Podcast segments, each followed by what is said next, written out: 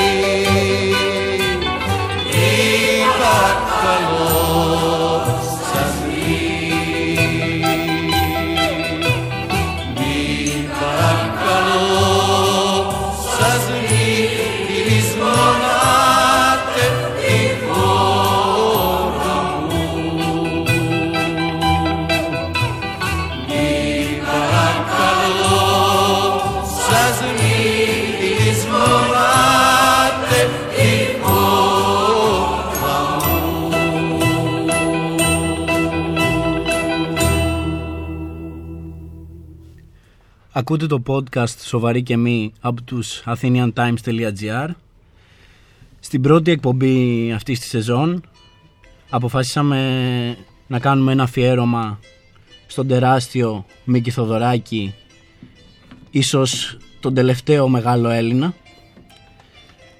η μορφή της εκπομπής θα, θα είναι η εξής. Θα ακούμε, αρχίσαμε με το της δικαιοσύνης Ήλιο Νοητέ από το Action ST.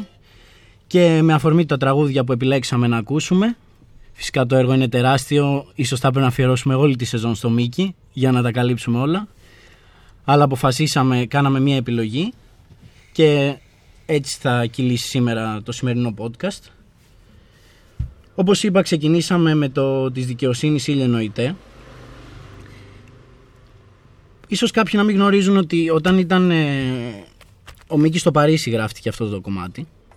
Του το είχε δώσει ο Ελίτης εφ- όταν είχε τελειώσει τη, συγγραφή, ε, τη μελοποίηση του επιταφείου του Ρίτσου και του είχε πει ότι σε εμπιστεύομαι για να μελοποιηθεί, μελοποιηθούν οι στίχοι μου.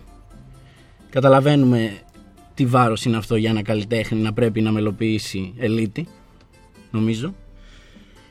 Και αυτό που είχε πει ο Θοδωράκης είναι ότι όταν το παρέλαβα το κείμενο στο ταχυδρομείο στο Παρίσι, το διάβασα με, με τη μία, το ρούφηξα και αμέσως έψαχνα έναν τρόπο να αποδώσω την ολότητα του έργου χωρίς να βγει μια ηχογράφηση που θα είναι 25 ώρες ή 30 ώρες ή όσο πάει.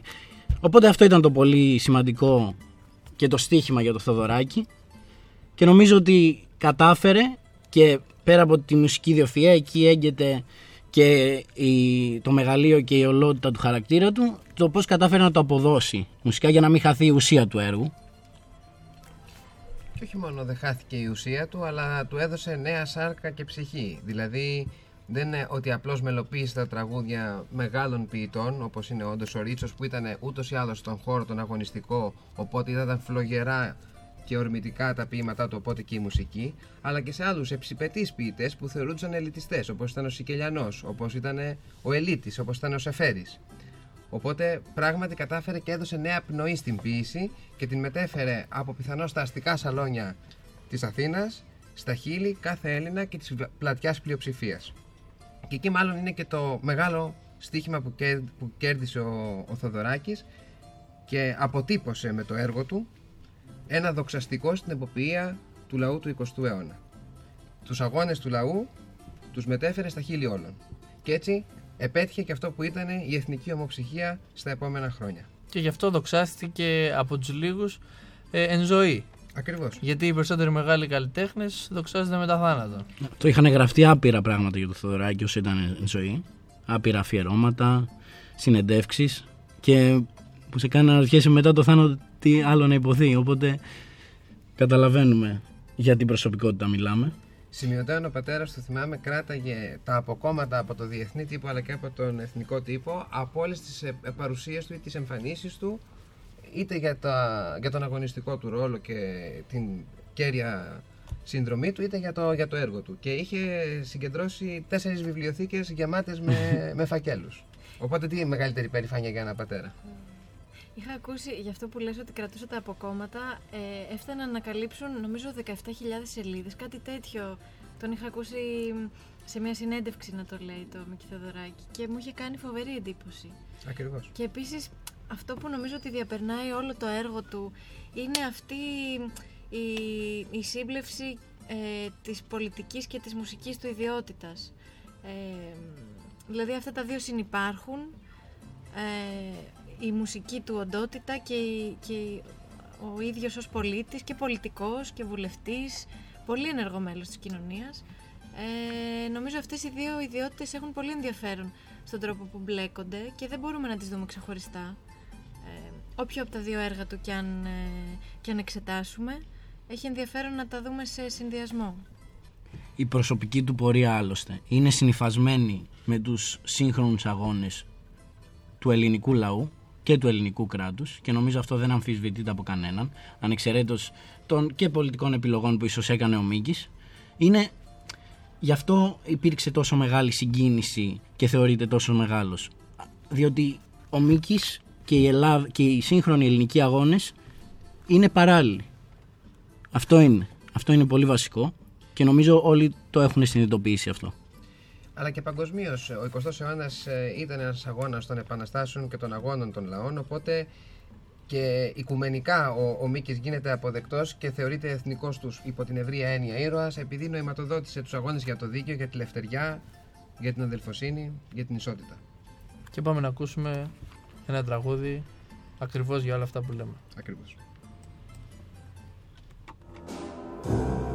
Ένα το χέλι πόνι κι η άνοιξη ακριβή.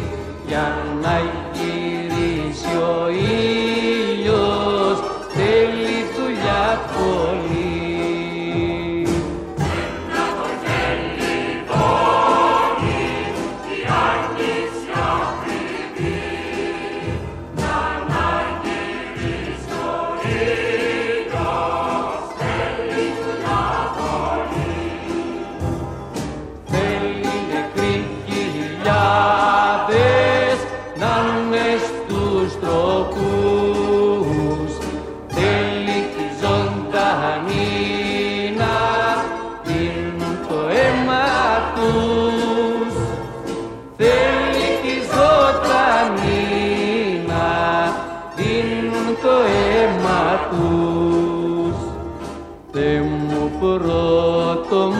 τώρα με χτίσες μέσα στα βουνά. Θε μου πρώτο μας τώρα με κλείσες μες στη θάλασσα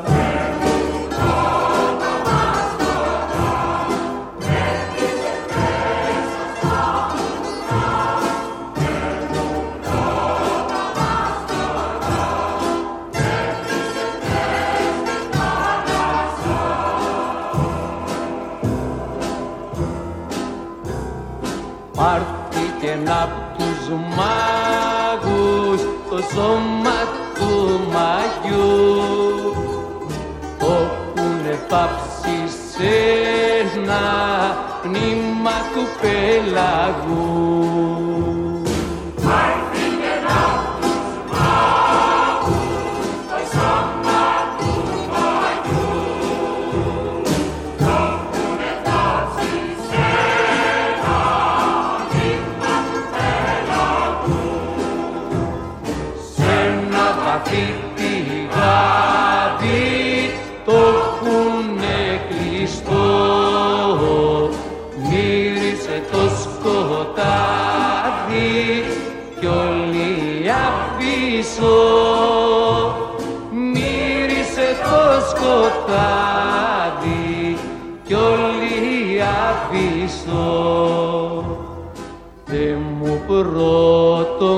Μας τώρα μέσα στις πασχαλιές και εσύ Θε μου πρώτο μας τώρα μύρισες την Ανάσταση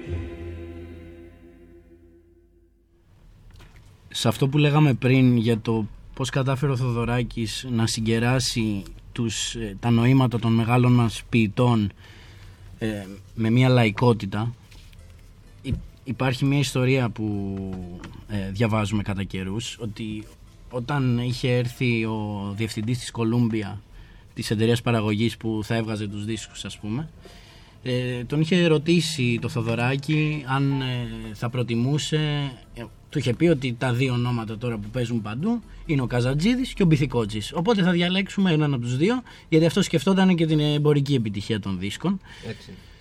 Και ενώ δεν ήταν εκείνη την περίοδο τόσο ψηλά ο Μπιθικός σε σχέση με τον Καζατζίδη, γιατί ο Καζατζίδης όπου και να έπαιζε ήταν όλα sold out, ήταν πρώτο όνομα. Λόγω του ότι αναγνώριζε στο χαρακτήρα και στη χρειά του Μπιθικότσι ο Θοδωράκης αυτό το στοιχείο που θα του έδινε στη μουσική αυτό που ήθελε να επιτύχει, τη, τη λαϊκότητα, την εκλαΐκευση των, ε, της παρτιτούρας. Γι' αυτό διάλεξε τον Μπιθικότσι το ακούσαμε και τα πρώτα δύο κομμάτια που τραγουδάει ο ίδιος και είναι ένα ενδιαφέρον για να καταλάβουμε το σκεπτικό του, θεωρώ. Έτσι είναι και πολλές από τις εκτελέσεις και των πλέον γνωστών τραγουδιών που έχει μελοποιήσει έχουν και λυρική και λαϊκή εκτέλεση τρόπον την Και προφανώς αυτή που έχει επικρατήσει στη λαϊκή συνείδηση και στους ήχους των αυτιών μας είναι προφανώς η λαϊκή. Όταν έλεγε ότι θα μπει και ο Χιώτης με μπουζούκι, σε, σκεφτείτε τώρα, όχι πώς κατέληξαν αυτά τα τραγούδια, αλλά σκέψου να είχες διαβάσει το Action ST και να σου λέει κάποιος ότι με, με μπουζούκι θα το μελοποιήσουμε. Θα τον παίρναγες για τρελό προφανώς. Ναι, ακριβώς. Γι' αυτό και αυ- αυτά τα, αυτοί οι δίσκοι, αυτά τα έργα παίχτηκαν, μάλλον έγιναν συναυλίες από το Μέγαρο ή το Λικαβιτό μέχρι τραγουδήθηκαν σε παρές, σε ταβέρνες, σε... διαπέρασαν όλα τα στρώματα της, της κοινωνίας και αυτό έχει, έχει μεγάλο ενδιαφέρον από κάθε άποψη. Ε, Ακριβώς επειδή κιόλας είχε πλουραλιστικά και διαφορετικά ερεθίσματα. Όχι αντιφατικά κατά ανάγκη, αλλά και από διαφορετικούς κόσμους. Έχει ζήσει, έχει ξεκινήσει από το Γαλατά των Χανίων που γεννήθηκε, μετά έχει ζήσει όλη την, ε, την οδύνη και το, το χαμό ε, γνωστών του συγγενών του, αλλά και ευρύτερα συμπατριωτών του κατά τους πολέμους. Έχει μετά ζήσει τον εμφύλιο σπαραγμό, Σωστά. όλες τις φάσεις μετά για την καθιέρωση ή την διαδικασία προσπάθειας εγκαθίδρυσης της δημοκρατίας στη χώρα, μετά την έλευση των συνταγματαρχών και μετά βέβαια τη μεταπολίτευση. Οπότε έχει ένα πολύ πλούσιο μοτίβο διαφορετικών ερεθισμάτων που του δίνει τη δυνατότητα ανάλογα με την ιστορική συγκυρία που γράφει να εμπνέεται και σε διαφορετικά ακούσματα. Δηλαδή το γεγονός ότι είχε ζήσει τον πόλεμο έδωσαν σαν αποτέλεσμα, παραδείγματος χάρη, το, το Action ST να το μελοποιήσει με έτσι ένα ε, πιο δραματουργικό τρόπο. Σωστό. Υπό, υπό άλλες προσλαμβάνουσες ε, θα το είχε κάνει διαφορετικά. Όπως το λέει και ο ίδιος, αν δεν κάνω λάθος, λέει κάθε καλλιτέχνης έχει ε, μέσα του, είναι, είναι μια δεξαμενή με νερό. Προφανώς αυτό το νερό, αν το βάλει σε μια κανάτα, θα πάρει μια συγκεκριμένη μορφή. Αν το βάλει σε ποτήρι, θα πάρει μια άλλη μορφή. Οπότε η μορφή του δοχείου μέσα στο οποίο περιέχεται το νερό, που είναι η έμπνευση, εξαρτάται από τις προσλαμβάνουσες του καλλιτέχνη. Και ένας άνθρωπος που έχει ζήσει όλο τον 20ο αιώνα ε, και ο, ο πατέρας του είχα ακούσει χαρακτηριστικά ότι έλεγε ε, νομίζω πως ήταν βενιζελικός οπότε Έτσι. είχε, είχε ξεκινήσει πραγματικά από τις αρχές του, του 20ου αιώνα να δέχεται Ερεθίσματα τέτοια. ερεθίσματα τέτοια και έφτασε μέχρι τον 21ο. Έλεγε χαρακτηριστικά ότι είχε τη συνήθεια κάθε πρωί ή κάθε βράδυ, αλλά τέλος πάντων ίσονος σημασία σε αυτό, ε, πήγαινε και καθόταν με τους γονείς του στο, στην κρεβατοκάμαρα. Και εκεί του εξιστορούσε ο πατέρας του τι ιστορίες του παππού του και του προπάπου του που, του που ήταν αντιστασιακοί. Ναι. Οπότε είχε το άκουσμα από την πολύ μικρή ηλικία για τον αγώνα και την αντίσταση. Είχα ακούσει πως η Αρλέτα είχε πει κάποια φορά ότι ο, Χατζηδάκη, ε, ο Χατζηδάκης ναι, είναι η μητέρα μας και ο Θεοδωράκης ο πατέρας μας. Και ε, νομίζω έχει δίκιο. Έχει μια... Μουσικά σίγουρα έχουν Ναι. θεμελιώσει δύο πυλώνες. Έτσι. Δύο πυλώνες. Σε, στο επόμενο τραγούδι που θα ακολουθήσει, θα σημάνουν οι καμπάνες το οποίο μ, τραγούδι πέρα από όλα τα μηνύματα που μας δίνει εμένα προσωπικά μου θυμίζει και τη σκηνή από την ταινία «Ο Θανάσης στη χώρα της Φαλιάρας» του 1976 με τον Θανάση Βέγκο βέβαια, βέβαια. που είναι λίγο τραγελαφική αυτή η σκηνή με, επίσης με πολλά μηνύματα Με αφορμή τη Χούντα δεν ήταν αυτό τότε που. Ναι. Και δείχνει Ο, ο, άμα πατήσει Βέγκο στο δωράκι, θα στο βγάλει πρώτο βίντεο. τις της ωραίες τότε εποχές σε εισαγωγικά, Ναι, ναι. ηρωνικά εννοώντας. Πάντα. Πήγαμε. Με τόσα φύλλα σου γνέφει ο ήλιος καλημέρα Με τόσα φλάμπουρα λάμπει, λάμπει ο ουρανός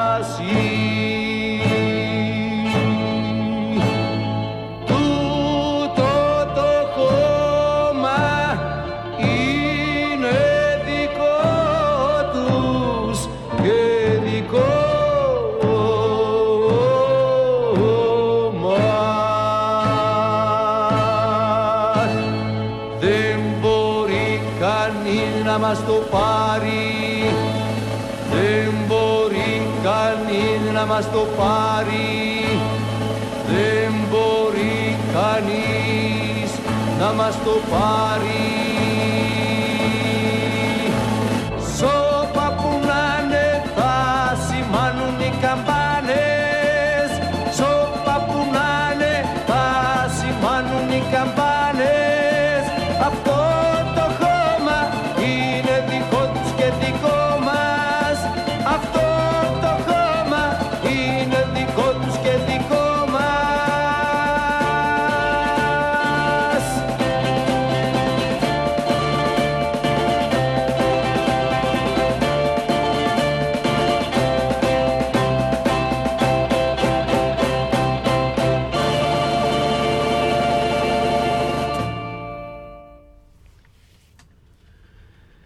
Τη ρωμιοσύνη του την είχαν ακουμπήσει στον, στο σπίτι πολύ πριν αποφασίσει να γράψει το τραγούδι ο Θοδωράκης.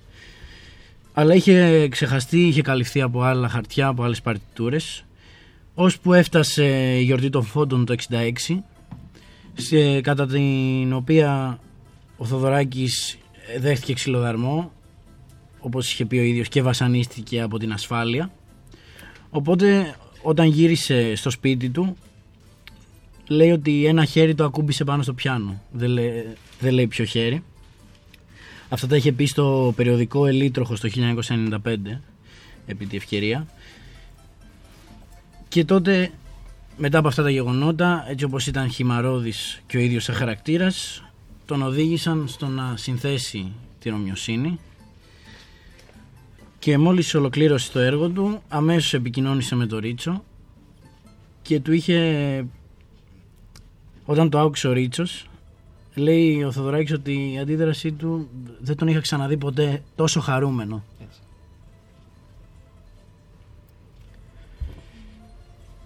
Κοίτα εγώ φα- φαντάσου να βλέπεις το Ρίτσο μετά από το έργο σου να έχει τέτοια αντίδραση για ένα τέτοιο στίχο. Δηλαδή Ε, όχι, Καταλα- είναι- είναι καταλαβαίνεις. μοναδικές στιγμές. Αυτά Και τα σε δέντρα ένταση. δεν βολεύονται με λιγότερο ουρανό. Λέει ότι αυτή ήταν ε, η πρόταση που του έβγαλε όλη την έμπνευση. Όπως το λες. Το, το, το είχα και εγώ αυτό επισημάνει ότι μόλις διάβασε αυτό τον πρώτο στίχο όπως ήμουν λερωμένος με λάσπη και αίματα συνέθεσε με τον Ρούφι τη Ρωμιοσύνη. Όπως είπες ότι επέστρεψε από, την, από τις κακοκές που του κάνανε σε, σε ανακρίσεις οι, οι ξένοι κατακτητές. Εμείς θα ακούσουμε την εκτέλεση στο στούντιο, αλλά νομίζω σε, σε όλους είναι χαραγμένη, χαραγμένο στο μυαλό η μεγάλη εκτέλεση που τραγούδισε ο ίδιος ο Θοδωράκης στο Καραϊσκάκης μετά την πτώση της Χούντας. Ένα βίντεο που πραγματικά σε πιάνει... Δεν ξέρω. Δέος. Δέος, δέος, πραγματικά. Για να ακούσουμε την, ε, την πρώτη εκτέλεση.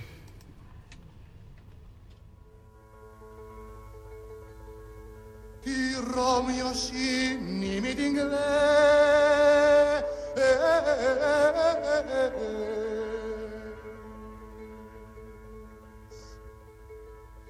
εκεί που πάει να σκύψει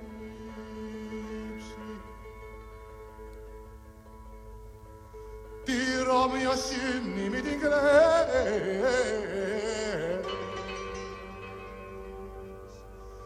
Εκεί που πάει να σκύψει με το σουγιά, στο κόκαλο με το λουρί στο ζεμπέρκο.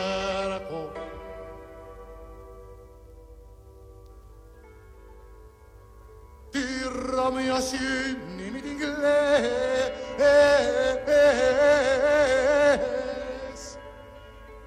Non ti vedi niente, non ti vedi niente, non ti, non ti vedi niente. Να την πετιέτα πως αρχής κι ανριεύει και θεριεύει. Να την πετιέτα πως αρχής κι ανριεύει και θεριεύει. Και καμακώνει το θεριό με το καμάκι του ήλιου. Και καμακώνει το θεριό με το καμάκι του ήλιου.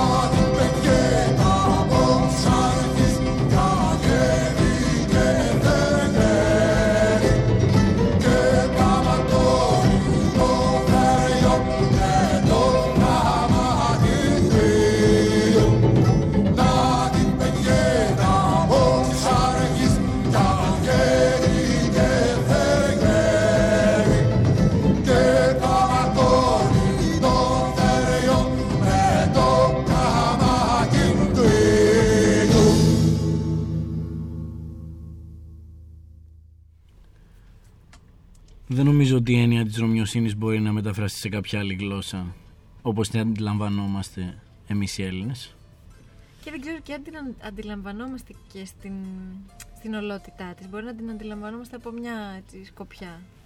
Δεν ξέρω αν... Η λαμπρή πορεία της χώρας μέχρι στιγμής δείχνει ότι την αντιλαμβανόμαστε πάρα πολύ καλά. Η αλήθεια είναι. ναι. Αλλά ας πούμε για παλιά μεγαλεία. Όχι, πριν από αυτό, ε, η αλήθεια είναι ότι και στη Ρωμιοσύνη ο Ρίτσος, μιας και δηλαδή μιλάμε για το Θεοδωράκη, ας πιαστούμε και για το Ρίτσο να πούμε ότι ε, μέσα από τη Ρωμιοσύνη κατάφερε να αποκρισταλώσει αυτό που λέμε τη δύναμη της στιγμής και να την κάνει αθάνατη. Δηλαδή αυτό που ε, έζησαν σαν δυσκολία, σαν αγωνία, σαν συνειδητοποίηση της ύπαρξης αλλά και της, της οριακής αυτής κατάστασης που είναι μεταξύ θανάτου και, και ελευθερίας ή ζωής. Οι άνθρωποι εκείνης της εποχής, είτε το 40 είτε πολύ περισσότερο στο Ρωμιοσύνη που απευθυνόταν στους αγώνες της δικτατορίας, είναι, είναι μεγαλειώδες νομίζω. Και σηματοδοτεί και την εποχή. Αυτό που λες ότι απο- είναι η στιγμή σαν να... ε, Σαν να γίνεται θάνατη. Ακριβώς. Χωρίς να μπαίνει σε μια προθήκη, υπάρχει πάντα ζωντανή στη συνείδηση των ανθρώπων. είναι ιστορική μνήμη η οποία δεν είναι αυτό που λέμε στα χαρτιά γραμμένη, ούτε βέβαια και στη συνείδηση μπορούμε να πούμε ότι εύκολα περνάει, αλλά σίγουρα γίνεται πολύ πιο βιωματικά έντονη και στους επόμενους το να διδάσκεται ή το να εμφορείται η, η ιστορία στους επόμενους μέσα από αυτά τα τραγούδια και μέσα από αυτή την ποίηση. μέσα από αυτούς τους στίχους. Και δημιουργείται και η αίσθηση διαχρονικά στους ανθρώπους ότι υπάρχει μια συνέχεια στους αγώνες ή μια συνέχεια στη μουσική. Ενώ Και μπορεί στην να μην τέχνη, αυτό υπάρχει. ακριβώς που λες. Ναι. Ενώ μπορεί να μην υπάρχει και πάντα. Δηλαδή μπορεί να μην ανταποκρίνεται, να μην ταυτίζονται μάλλον, να μην είναι μια συνέχεια. Αλλά αυτό κάπως ε, ενθαρρύνει τους ανθρώπους να το σκέφτονται ότι, αποτελ, ότι έχουν λίγο παρελθόν, λίγο παρόν και κάπως Κάτι με- κινούνται και κάτι προς το μετά. μέλλον. Ναι. Όπως επίσης το γεγονός ότι και ο Μίκης και ο, και ο Ρίτσος που είχαν και οι δύο αποπομπή στην ε, Μακρόνισο για τις ε, αντιστασιακές και αντιτακτορικές τους δραστηριοποιήσεις και δράσεις ε, το γεγονός ότι δεν δέχτηκαν σε καμία φάση να δηλώσουν μετάνοια ε, είναι αυτό που λέμε ότι έσπασαν το, το χρόνο της στιγμής και κατοχύρωσαν την αθανασία τους ενώ επί της ουσίας φλέρταραν με τον ίδιο το θάνατο.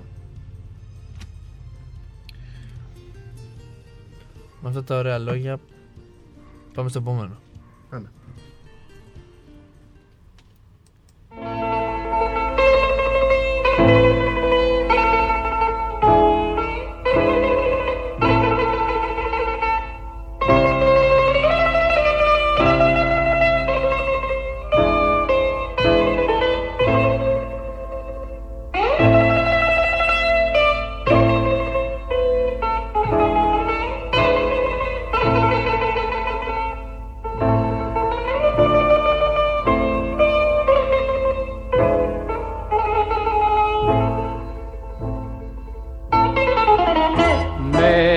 Πάμε. Μέρα μαγιού μου μίσεψες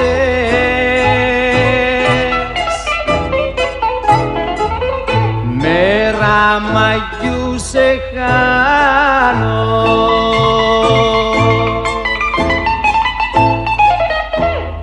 Άνοιξηγε που αγάπαγες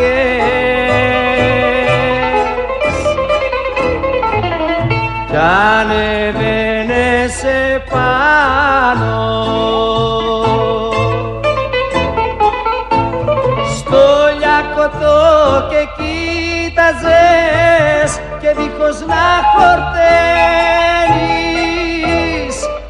Άρμεγες με τα μάτια σου το φως της οικουμένης. Άρμεγες με τα μάτια σου το φως της οικουμένης και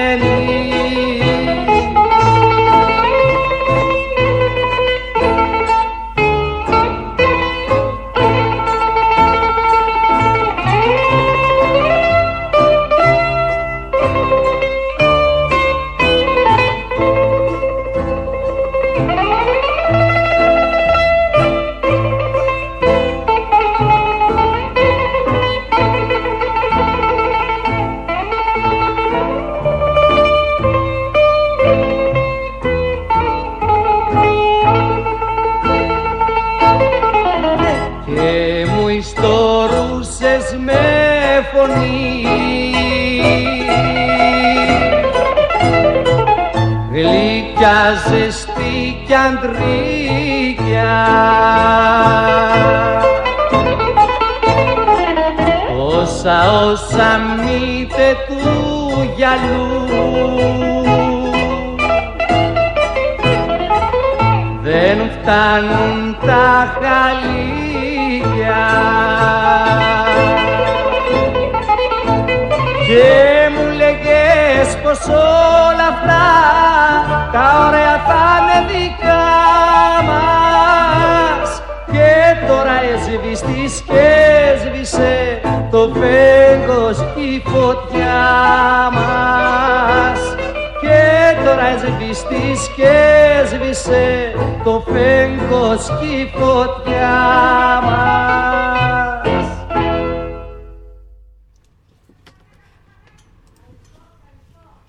Εδώ πρέπει να γίνεις μάνα, πρέπει να γίνεις αδερφή του σκοτωμένου και να θερνήσεις για τα νιάτα του. Αυτά τα λόγια τα είχε πει ο Χατζηδάκης όταν πήρε τους στίχους του Ρίτσου από τον Επιτάφιο. Τη, στις 9 Μαΐου του 1936 στη Θεσσαλονίκη και όταν κυκλοφόρησε ο Ριζοσπάστης στο εξώφυλλο υπήρχε η φωτογραφία η οποία έγινε η έμπνευση για να γράψει ο Ρίτσος στον επιτάφιο. Η, κυβέρνηση, η ασφάλεια της κυβέρνησης Μεταξά είχε δολοφονήσει έναν 25χρονο, τον Τάσο Τούση και ο φωτογραφικός φακός είχε αποθανατήσει τη μητέρα του να θρυνεί πάνω από το τόμα του στη μέση του δρόμου.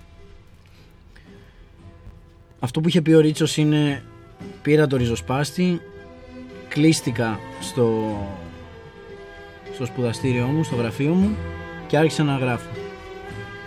Κάτι που δεν είναι γνωστό για τη μελοποίηση του τραγουδιού είναι ότι ουσιαστικά εκεί έγινε μια πρώτη εντός εισαγωγικών καλλιτεχνική ρήξη μεταξύ του Χατζηδάκη και του Θοδωράκη διότι ο Μεν Χατζηδάκης είχε επιλέξει για ερμηνεύτρια την Ανά Μούσχουρη και ήθελε να δώσει ας πούμε στο τραγούδι ένα πιο λυρικό τόνο. Ενώ ο Θοδωράκης από την άλλη θεωρούσε ότι αυτό είναι λάθος και έπρεπε να δοθεί μια πιο δραματική χρειά στη μουσική. Η, η, η παρτιτούρα είναι του Θοδωράκη, δεν είναι του χατζηδακη Απλά την ε, έγραψε και την έδωσε μετά στο Χατζηδάκη να την, να την ε, μελοποιήσει όπως αυτός επιθυμούσε, με το ύφος που ήθελε να του προσδώσει. Παρ' όλα αυτά υπήρξε και ηχογράφηση με τον ε, Μανώλη Χιώτη στο Μπουζούκι και με τον Πυθικότσι την οποία και ακούσαμε δεν είναι δηλαδή ε, το έργο του Χατζηδάκη. Λοιπόν νομίζω ότι ο επιτάφιος προηγείται της Ρωμιοσύνης στο όπως αντιλαμβανόμαστε αυτό το έργο. Πρώτα πρέπει να θρηνήσεις γιατί ουσιαστικά ακούγοντας τον επιτάφιο δεν νομίζω ότι έχεις τη διάθεση για αγώνα. Έχεις τη διάθεση πρώτα να θρηνήσεις αυτούς που μείναν πίσω. Όπως είπες, στην πορεία του Θοδωράκης είδε πάρα πολλούς ανθρώπους να μένουν πίσω μέσω στους αγώνες, φίλους, συντρόφους. Οπότε πρώτα έρχεται η θλίψη της απώλειας που πρέπει να διαχειριστείς και μετά έπεται το επόμενο έργο. Εμείς τα ακούσαμε λίγο διαφορετικά, αλλά εγώ έτσι το αντιλαμβάνομαι καλλιτεχνικά και, και πνευματικά. Και είναι εύστοχο γιατί ακριβώς αντίστοιχο μοντίβο ακολουθείται και στο άξιο εστί. Σαν λογική. Που είναι και η μυσταγωγία που έχουν πάρει σαν εννοώ, μοτίβο από την, από τη χριστιανική λειτουργική του διάσταση. Τα πάθη και μετά η κάθαρση. Που τα πάθη είναι δηλαδή πρώτα να χτρινήσεις και μετά η κάθαρση, η υπέρβαση του πάθους που είναι ο αγώνας. Και ο Θεοδωράκης νομίζω συχνά έλεγε ότι στα Δεκεμβριανά ειδικά χάθηκαν πάρα πολλοί σύντροφοί του και αυτό το έφερνε έτσι πολύ, το έφερνε βαρέως. Ε, και θα προτιμ... είχε πει ότι θα προτιμούσα να ήταν ο ύψιστος ε, αγώνας αυτό στα Δεκεμβριανά και θα προτιμούσα κι εγώ να, να είχα πέσει εκεί. Εντάξει, φυσικά αυτό φαντάζομαι είναι και επηρεασμένο από την, από την αγωνιστικότητα και από την ένταση αυτών των ενεργειών. Απλά έχει ενδιαφέρον η, αυτός ο θρήνος ενός ε, αγωνιστή για τους συναγωνιστές του που χάνονται στην πορεία. Γι' αυτό και είχε πει άμα είναι να υπάρξει ε, κάποια επιγραφή πάνω στον τάφο μου από όλα αυτά που έχω ζήσει να λέει απλά πολέμησε το Δεκέμβρη. Μένει να δούμε αν αυτό θα γίνει τώρα άμα θα ικανοποιηθεί αυτή του η επιθυμία. Και το, το βλέπω και το έχω μπροστά μου, λέει για τα Δεκεμβριανιά νιώσαμε νικητές και προδομένοι και ότι στο ανταρτοδικείο που στήθηκε επί τόπου καταδικάστηκε αυτός μαζί με ένα φίλο του ε, σε θάνατο και κληθήκανε με τον τηλεβόα να πάνε να τους εκτελέσουν οι ίδιοι τους οι σύντροφοι. Ναι. Όπως και στη Μακρόνισο από μαρτυρίες, ε, πολλές φορές υποχρεώνανε τον έναν κρατούμενο να χτυπάει τον άλλον. Και έχει πολύ ενδιαφέρον όταν τέτοια σημαντικά πρόσωπα φεύγουν από τη ζωή, όταν ο Θεοδωράκης ε, όλο αυτό το διάστημα, ό,τι συζήτηση έχει γίνει γύρω από τη ζωή του, επειδή είναι ένα πρόσωπο που εμπλέκεται πολύ στα ιστορικά γεγονότα, έχει πολύ ενδιαφέρον ο τρόπος που συζητιούνται τα γεγονότα αυτά, ε, σήμερα και κα- κάποιες φορές ε, με διάθεση κριτική σαν, να, σαν η ιστορία ας πούμε να, να πρέπει να υποβληθεί σε, σε, Σε κριτικό έλεγχο. έλεγχο για το ποιο γεγονός θα Κατόπιν συζητηθεί έλεγχο. πιο πολύ και πιο λιγότερο ή ποια πλευρά του καλλιτέχνη και του πολιτικού θα προβληθεί περισσότερο και ποια λιγότερο. Μια ενδιαφέρουσα ιστορία που δεν ξέρω αν είναι ευρέως γνωστή είναι ότι όταν ο Μπιθικότσης έπρεπε να τραγουδήσει ε, τον επιτάφιο το 61 στο Κεντρικόν, το θέατρο ε, δεν άντεξε, έσπασε και είπε στο, στο κοινό «Συγγνώμη, είμαι άρρωστος» γιατί είχε τεράστια ψυχολογική φόρτιση και συγκίνηση προφανώς φορτώνεις στη φωνή σου την πίεση, την αγανάκτηση και την ελπίδα βέβαια, την οργή και το θυμό αλλά και αυτό που λέμε το θρήνο αλλά ταυτόχρονα και την ανάγκη για ελπίδα και για όνειρο και για ζωή όλο ενός ολόκληρου λαού. Οπότε αναλογιζόμενος μόνο αυτό εκεί τη στιγμή ανθρώπινα καταρρέεις. για, άμα έπρεπε να το κλείσουμε για τον επιτάφιο νομίζω ότι ε, έτσι επιτεύχθηκε και ένας συγκερασμός λαϊκής παράδοσης, λόγιας δημιουργίας και ας πούμε έτσι λόγω ρίτσου μιας ε, πιο αριστερής διανόησης. Σίγουρα. Συλλογισμένες.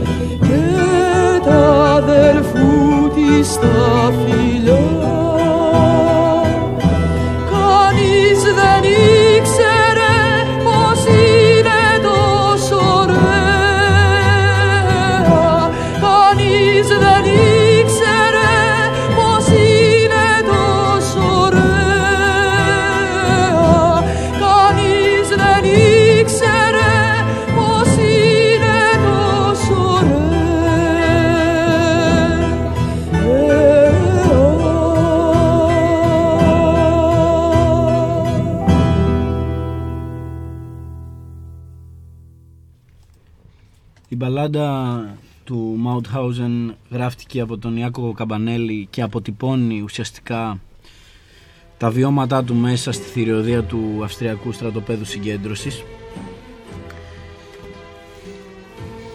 Όταν ε, ήταν ε, να ήρθε η ώρα να γραφτεί το τραγούδι είχε έρθει ο Καμπανέλης στο σπίτι του Θοδωράκη για να του παρουσιάσει το έργο. Το τραγούδι που ακούσαμε είναι το Άσμα Ασμάτων από την μπαλάντα του Μαουτχάουζεν. Στο, στο δίσκο δεν χρησιμοποιήθηκε μπουζούκι αλλά ηλεκτρική κιθάρα κάτι που είναι και αυτό ενδιαφέρον. Και νομίζω κάτι που είναι ιστορικά σημαντικό να αναφερθεί είναι ότι το 1986 έγινε συναυλία ε, παρουσίαση τέλος πάντων των τραγουδιών στο ομώνυμο στρατόπεδο συγκέντρωσης και τα τραγούδια τραγουδήθηκαν σε τρεις γλώσσες, στα εβραϊκά, στα γερμανικά και στα ελληνικά.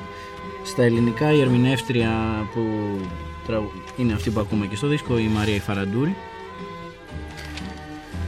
που ήταν και πιθανώς η μακροβιότερη, ας το πούμε, στα χρόνια ερμηνεύτρια του συνόλου του έργου. Εντάξει, και μυθικότητες, αλλά θέλω να πω στα, στη μεταπολίτευση τουλάχιστον, που συνδυάζει πιθανώς το ελληνικό και το πιο μεστομένο ενώ Είναι ύφος, ακριβώς, μεστομένο λυρικά ακριβώς. εννοώ.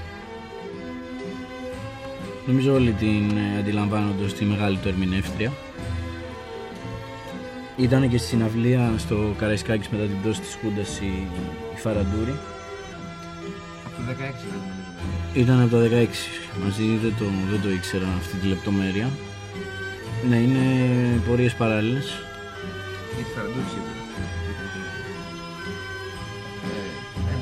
Μουσικό παιδί του στην αγκαλιά του Μηγιώπος. Πιθανώς και το σύνολο της σύγχρονης, ε, του σύγχρονου ελληνικού ρεπερτορίου και των ερμηνευτών και βέβαια των συνθετών. Θέλω να πω, έχουν συνεργαστεί τα μεγαλύτερα ονόματα μαζί του. Έκτος. Και Αλλά η συνέχισε αυτό Φαραντούρη, ε, Συγγνώμη για τη διακοπή, συνεργάστηκε και με το Χατζηδάκι αρκετά, νομίζω, παράλληλα. Μια... Είχε μια παράλληλη συνεργασία και με τους δύο συνθέτες. Η Φαραντούρη είναι αλήθεια, ναι. Μια πολύ ωραία εκτέλεση της ε, Φαραντούρη είναι το γελαστό παιδί. Να το ακούσουμε και θα πούμε μετά κάποια λόγια για αυτό το τραγούδι. Αν και δεν νομίζω ότι αυτή η εκτέλεση που θα ακούσουμε είναι από τη Φαραντούρη. Ε, Νομίζω είναι από τον ίδιο το Μίκη. Σε κάθε περίπτωση. ότι είναι καλά, ωραία, ωραία, ωραία. ωραία. Αλλά καλά που το, που το επισημαίνεις. Για να είμαστε σωστοί.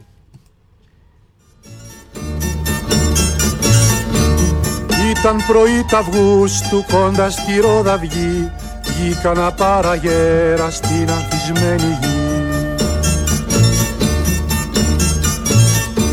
Βλέπω μια κόρη κλαίει σπαραχτικά θρηνή. Σπάσε καρδιά με χάθη το γελαστό παιδί Είχε έναν τριά, είχε θάρρος και όνια θαφρινό Το πηδιχτό του βήμα, το γέλιο το γλυκό. Ανάπτεμα την ώρα, κατάρα τη στιγμή. Σκοτώσαν οι εχθροί μας το γέλαστο παιδί. Όμα ήταν σκοτωμένος του αρχηγού το πλάι και μόνον από βόλη εγγλέζου να είχε πάει. Τα απεργία πείνας μέσα στη φυλακή θα ήταν τιμή μου που χάσα το γελαστό παιδί. Βασιλικά μ' αγάπη, μ' αγάπη θα στο λέω για το τι έκανες αιώνια θα σε κλαίω. Γιατί όλους τους εχθρούς μας θα ξέκανες εσύ. Δόξα τιμής θα ξέχας το γέλαστο παιδί. Γιατί όλους τους εχθρούς μας θα ξέκανες εσύ. Δόξα τιμής θα ξέχας το γέλαστο παιδί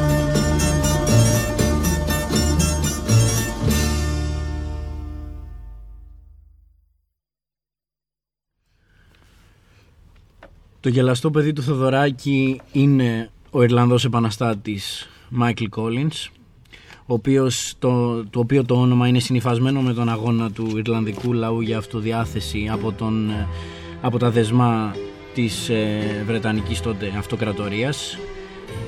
Όταν ε, τη δεκαετία του 20 που άρχισαν να ξεσπάνε οι ταραχές και ο Ιρλανδικός λαός να επιδιώκει με ακόμα μεγαλύτερο μένος ε, την αποτείναξη του Βρετανικού ζυγού.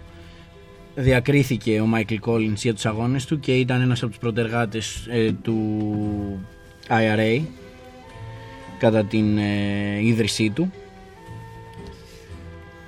Η στίχη του τραγουδιού είναι του Brendan Behan και η μετάφραση είναι του Βασίλη Ρώτα στο τραγούδι που ακούσαμε το ενδιαφέρον φυσικά πάλι είναι ότι ενώ η έμπνευση έρχεται από το εξωτερικό ο ελληνικός λαός ταυτίστηκε με το γελαστό παιδί και είδε σε αυτό ε, ε, τους δικούς του ήρωες ή τους, ε, τους συντρόφους ή αγωνιστές που χάθηκαν επιδιώκοντας ε, τέλος πάντων ως συνέπεια του αγώνα που επέλεξαν να κάνουν και να θυσιάσουν τη ζωή τους. Και έχει ενδι- ε, ένα άλλο ενδιαφέρον είναι και ο, ο εχθρός του, του τραγουδιού των στίχων. Για τον ε, πρώτον ποιητή ήταν ο Βρετανός, ο κατακτητής.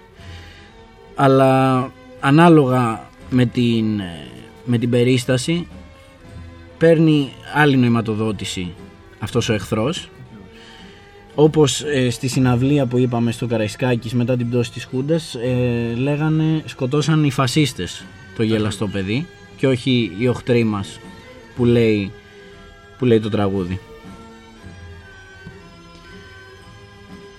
Ακριβώς φυγομέτρησε ο, ο Μίκης τις κοινές ανησυχίες των λαών της εποχής και είναι αυτό που έλεγε ότι δεν μπορώ μόνος. Στους αστούς καλλιτέχνες ήμουν αμφισβητούμενος γιατί ήμουν συνθέτης των μαζών. Ζω όταν γράφω και όταν παίζω μουσική. Ζω επίσης όταν υπάρχουν γύρω μου έντονα γεγονότα. Όταν υπάρχει ιστορική δίνη που τυλίγει τους πάντες και τα πάντα. Και ακριβώς αυτό. Με ένα τραγούδι σε στίχους που είχε εμπνευστεί από άλλες ιστορικές και κοινωνικές συγκυρίες, το μετέφερε στην ελληνική πραγματικότητα, γιατί αυτό κιόλας επιτυγχάνει η τέχνη, έρει τα δεσμά από τις ταυτότητες και τα φαντασιακά που δημιουργούμε κατά συνθήκη για να μπορούμε να αυτοοργανώμαστε σαν κοινωνίες, αλλά απευθύνεται στα καταγωγικά μας αισθήματα αλλά και στις υπέρτερες αξίες μας. Στο γεγονός ότι θέλουμε να αντιστεκόμαστε απέναντι σε κοινό εχθρό, αλλά και στην αξία του θέματο να θέλουμε να απελευθερωθούμε και να αποταχθούμε από αυτόν. Επίσης το γεγονό. Τι; Με αυτό που ανέφερες νομίζω ότι αυτό που συνειδητοποιείς ε, έχοντας πλέον το έργο του Μίκη στην ολότητά του και μετά το θάνατό του αντιλαμβάνεσαι ότι και ο, ο ελληνικός λαός είχε ανάγκη το Μίκη αλλά και ο Μίκης είχε ανάγκη τον ελληνικό λαό για να παράξει το έργο του. Είναι κάπως αμφίδρομη η σχέση όπως ε, εγώ την αντιλαμβάνομαι είναι απολύτως αμφίδρομη και είναι αμφίδρομο και το ιστορικό πλαίσιο που ζει ο καλλιτέχνης σε σχέση με το έργο του καλλιτέχνη. Γιατί πολλοί λένε ότι η τέχνη δημιουργείται ανεξάρτητα από το ιστορικό και κοινωνικό της πλαίσιο. Εδώ πέρα ο, ο Θοδωράκης διαχρονικά είχε σαν αποδέκτη του έργου του έναν και αποκλειστικό κάτοχο που ήταν ο, ο λαός εν γέννη. Είτε αυτός είναι στην Ελλάδα είτε είναι στην αντίπερα όχθη του Ατλαντικού. Που αυτό νομίζω μας διαπερνά και είναι ξεκάθαρο σε όλα του τα έργα ε, αφενός. Ε, Έχεις, έχεις απόλυτο δίκιο ότι δεν πρέπει να το περιορίζουμε στον ελληνικό λαό. Α, άλλωστε είχε κληθεί να παρουσιάσει έργα του σε πάρα πολλές χώρες και πάντα σε κατάμεστα ε, σε κατάμεστες αίθουσες, σε κατάμεστα γήπεδα που σημαίνει ότι ε, και οι άλλοι, άλλοι λαοί με τελείως διαφορετικές κουλτούρες ενδεχομένως μπορούσαν να αφουγκραστούν ε, αυτό το πάθος για ελευθερία και το πάθος να εκφραστεί η λαϊκή βούληση μέσω των τραγουδιών του. Και κάτι άλλο θεωρώντας κλείνοντας αυτό την θεματική για να πάμε και σε άλλου είδους μετά ε, μουσικογραφία του Θοδωράκη. Ε, ο Θοδωράκης έχει αναγνωρίσει και το θεωρώ μεγαλειώδες εκ μέρους του σαν δημιουργό ότι ό,τι έκανε το έκανε επειδή έδωσε σε αυτή τη συγκυρία. Δηλαδή του έδωσε τροφή και ταυτόχρονα έμπνευση ή ορμή στην έμπνευσή του το γεγονός ότι έζησε από αυτές τις συνθήκες. Δηλαδή δεν θεωρεί ότι αφ' αυτού του ε, ας πούμε δεν βρίσκω ψάχνω ήταν μέσα στις συγκυρίες, τις Ναι. έζησε και τις μετουσίωσε σε, σε τέχνη, σε έκφραση. Και γι' αυτό είναι και τόσο ζωντανό αυτό το έργο. Γιατί έχει ως κέντρο του τον άνθρωπο, τα, τα συναισθήματά του που είναι άλλοτε πιο έντονα, άλλοτε πιο μ, ήπια. Πάντως αφορά τον άνθρωπο πάντα. Ναι.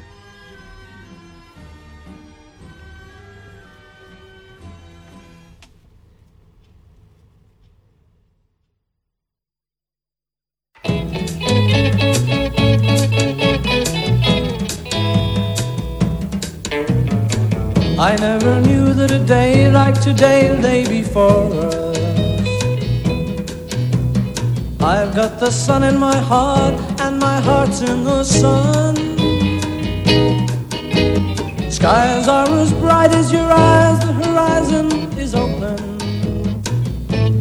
Love is the ceiling, feelings are reeling, free as the air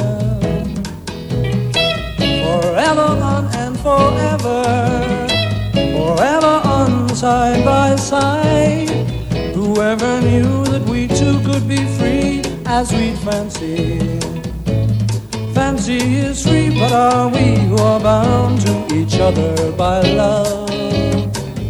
To each other by love.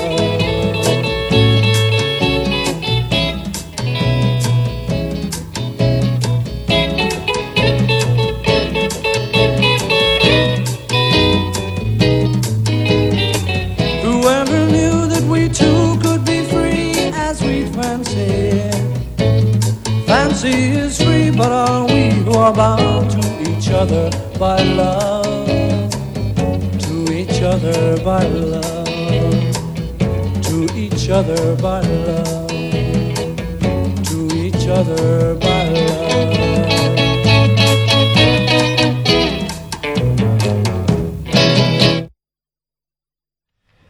Αυτό που ακούσαμε ήταν το Honeymoon Song, το οποίο μ, το ακούσαμε πρώτη φορά, εμείς μόνο δεν το ακούσαμε, αλλά ακούστηκε πρώτη φορά στις 8 Αυγούστου του 1963 στη ραδιοφωνική εκπομπή Pop Go The Beatles. Μείναμε λοιπόν στο Ηνωμένο Βασίλειο, αλλάξαμε κλίμα, πήγαμε σε κάτι λίγο πιο ευχάριστο, αλλά και αγώνες ευχάριστοι είναι, αλλά εδώ περάσαμε σε ένα πιο ερωτικό, πιο λυρικό λίγο. κομμάτι, ναι. Αυτό λοιπόν το τραγούδι είχε προκύψει από τη μουσική που είχε γράψει το 1958 ο Θοδωράκης και για τον παλέτο μάλιστα οι εραστές του Τερουέλ στην ταινία Luna de, de Mail του Michael Powell και έμελε να γίνει γνω- το πασίγνωστο αν θυμηθείς τον όνειρό μου Με τη Μεριλίντα. σε στίχους Νίκου Γκάτσου που υπέγραψε με το ψευδόνιμο Βασίλης Καρδής. Εξού. Πολύ ωραίο τραγούδι, δεν το συζητάμε, σε άλλο κλίμα φυσικά. Και στους, με τους Beatles στην εκτέλεση καταπληκτικό και στην ελληνική του με άλλη χρειά πιο, ανα... πιο καλό λες, ε. Και εντάξει, θεωρώ ότι δεν είναι λίγο να αναγνωρίζεται και από ίσως το μεγαλύτερο συγκρότημα ever ο Θεοδωράκης. Δηλαδή μπορεί να έχει αναγνωριστεί για το έργο του το πολιτικό, το μουσικοσυνθετικό, το λίγο πιο στρατευμένο αλλά και αγωνιστικό και υπέρ της ελευθερίας αλλά βλέπουμε ότι αναγνωρίζεται και από τη rock σκηνή χωρίς απαραίτητα όλα αυτά τα στοιχεία να παίζουν ρόλο. Ναι, ως προς το καλλιτεχνικό του Εύρος. ταπεραμέντο και το εύρος ακριβώς. Και νομίζω ότι αυτή είναι μια καλή στιγμή μέσω των Beatles να πάμε και λίγο στον κινηματογραφικό Θεοδωράκη. Πολύ σωστά. Ε, νομίζω ότι πρέπει να ξεκινήσουμε με ένα μικρό απόσπασμα από το μ, άνθρωπο με το γαρίφαλο την ε, ταινία του Τζίμα αν δεν κάνω λάθος έτσι ονομάζεται ο σκηνοθέτης το ακούμε τώρα και το συζητάμε σε λίγο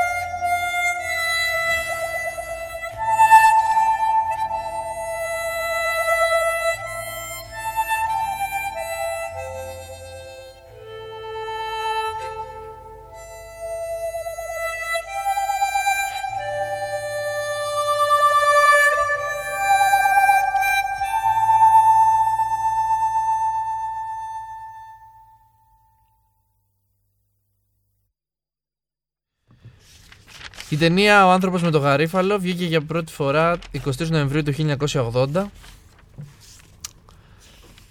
Τι να πούμε για την ταινία αυτή. Νίκος Μπελογιάννης, εμφύλιος. Στο τέλος μάλλον, μετά τον εμφύλιο, που ε- εκεί προσπαθούσε η Ελλάδα να κάνει κάποια βήματα. Αλλά ε, φαίνεται εκεί πέρα πως το κράτος και το παρακράτος Κατά βάση το παρακράτος. κατά βάση το παρακράτος αλλά και το ίδιο το κόμμα με κάπα κεφαλαίο. Ναι, ναι. ε, συνέβαλαν σε εισαγωγικά να διηγηθούν δύο άνθρωποι. Νομίζω είχαν εκτελεστεί ο Μπελογιάννης και άλλος ένας. Το όνομά του θα το βρούμε. Ε, και να έχουμε άλλη μία μελανή σελίδα. Στην ιστορία της σύγχρονης Ελλάδας. έτσι. Που για μία τέτοια σελίδα Θα Ο- συζητήσουμε, θα αμέσως τώρα. συζητήσουμε αμέσως τώρα για μ, την ταινία Ζήτα του Κώστα Γαβρά Γαβρά. ε, το κείμενο του του Βασιλικού. Βασιλικού. Ε, μουσική Μίκη Θεοδωράκη. Όσκαρ καλύτερης ξενόγλωσσης ταινίας ε, το 1969 και το ακούμε. Για τον μεγάλο λαμπράκι.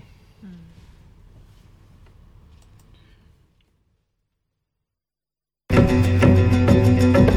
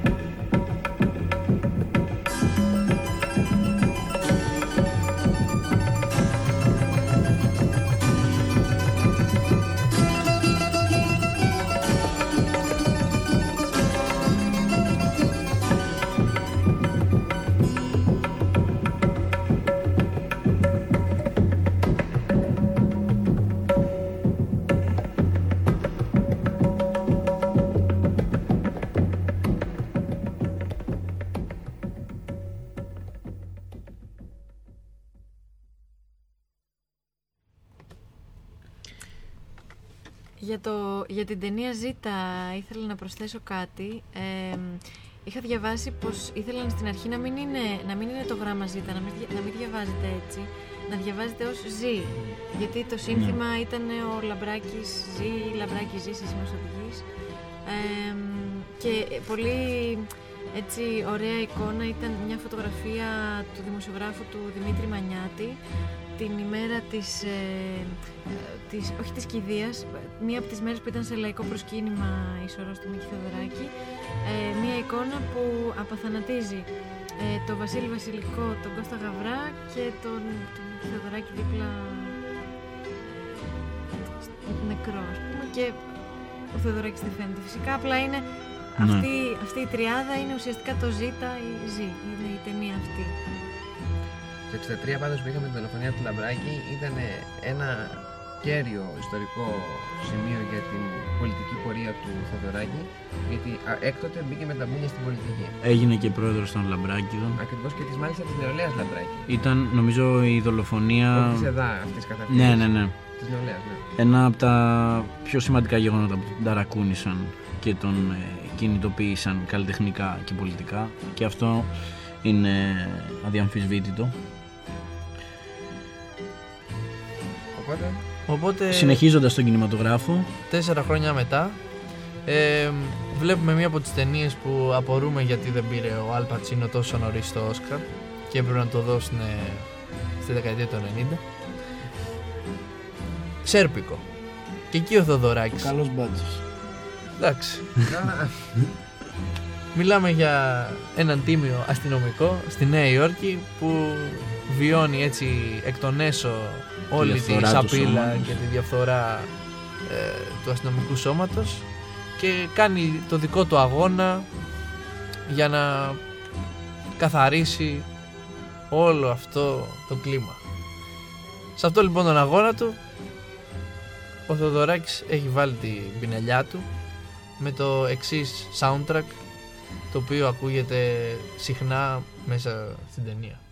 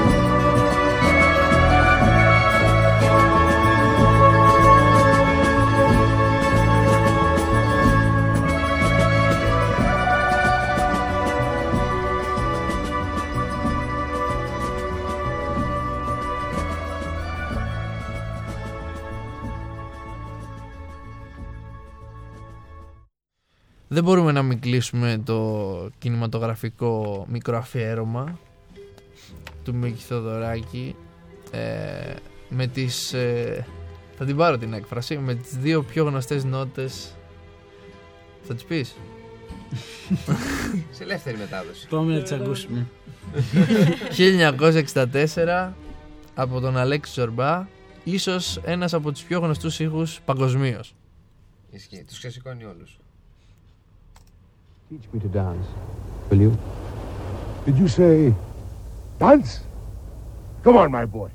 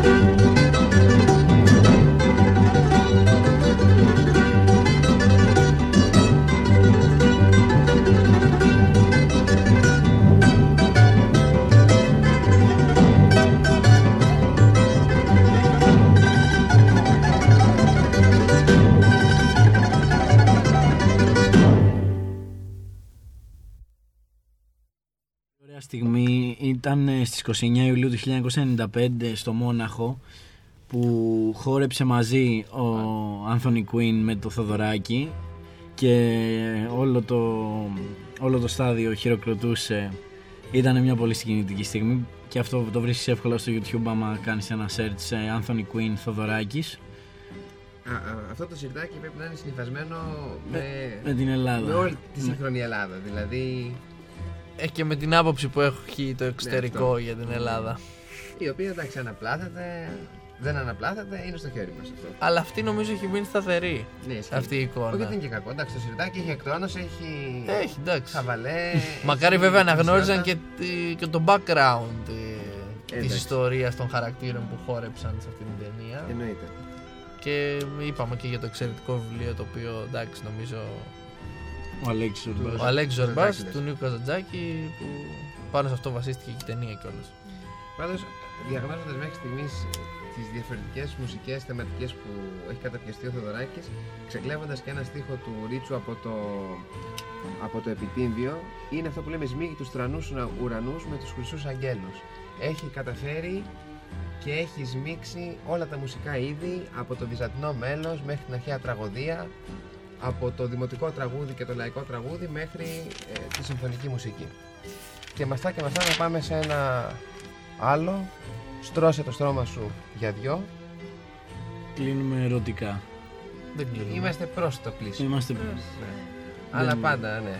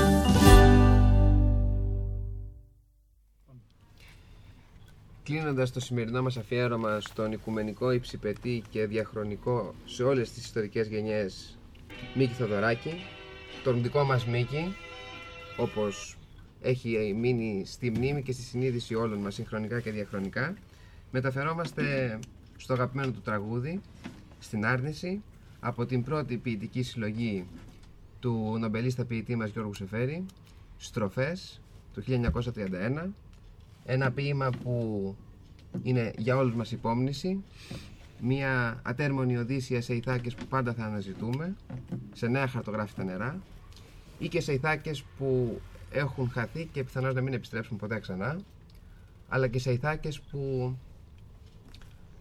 βυθίζονται σε, νέες, σε νέους πόθους και πάθη, ως νέες Ατλαντίδες, αλλά και πιθανώς να αναγεννώνται ως νέα λάβα επιθυμίας για όνειρο και ζωή. Και αλλάξαμε ζωή.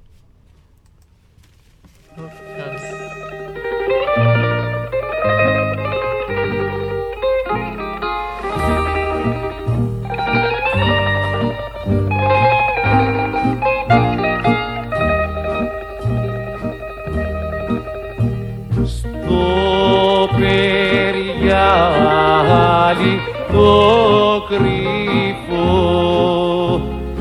κι άσπρο σαν περιστέρι διψάσαμε το μεσημέρι μα το νερό